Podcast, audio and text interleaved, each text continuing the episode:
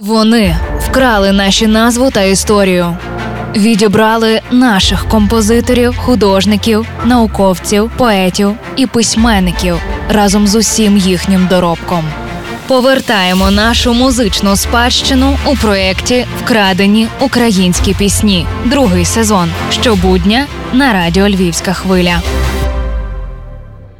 Ми вспомним все, як пылал наш край. Сквозь чорний дим видно одно лиш небо. Я щиро сподіваюсь, що глибинну географію росіян найближчим часом можна буде офіційно назвати просторово-часовим кретинізмом, бо 9-й рік плюндрують нашу землю, а тоді ще й згадують, як пилал їх край. Але годі про них. Оригінал пісні «В той день, коли закінчиться війна» або «Не сумуй» виконали український воїн Олександр Рожко і лідер гурту «Антитіла» Тарас Тополя. Дует було створено у межах великого соціально-мистецького проєкту «Пісні війни», що має на меті відшукати і записати у професійній студії звукозапису пісні, що їх створили українські військові з бойовим досвідом. Саме таким героєм є автор пісні «Не сумуй» Олександр Рожко, який є ветераном кількох воєн іще з часів Афганістану. Якщо задум організаторів втілиться, буде випущено компакт-диск із назвою «Пісні війни», у якому наші захисники заспівають свої авторські пісні із професійними співаками, а це дасть змогу зберегти сучасну україномовну військову пісню для нащадків.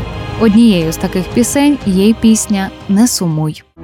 Ми пригадаєм, як горів Майдан, крізь чорний дим Михайлівського дзвони,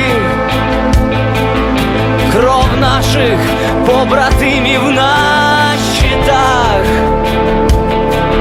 і з кулями смертельні перегони.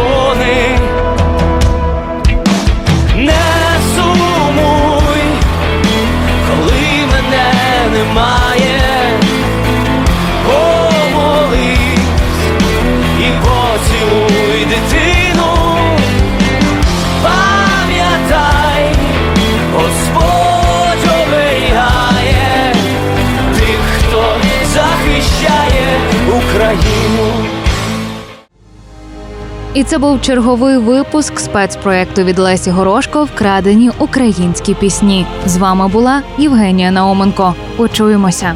Партнер – мережа аптек ДС. Власники картки клієнта ДС можуть задонатити свої бонуси на ЗСУ.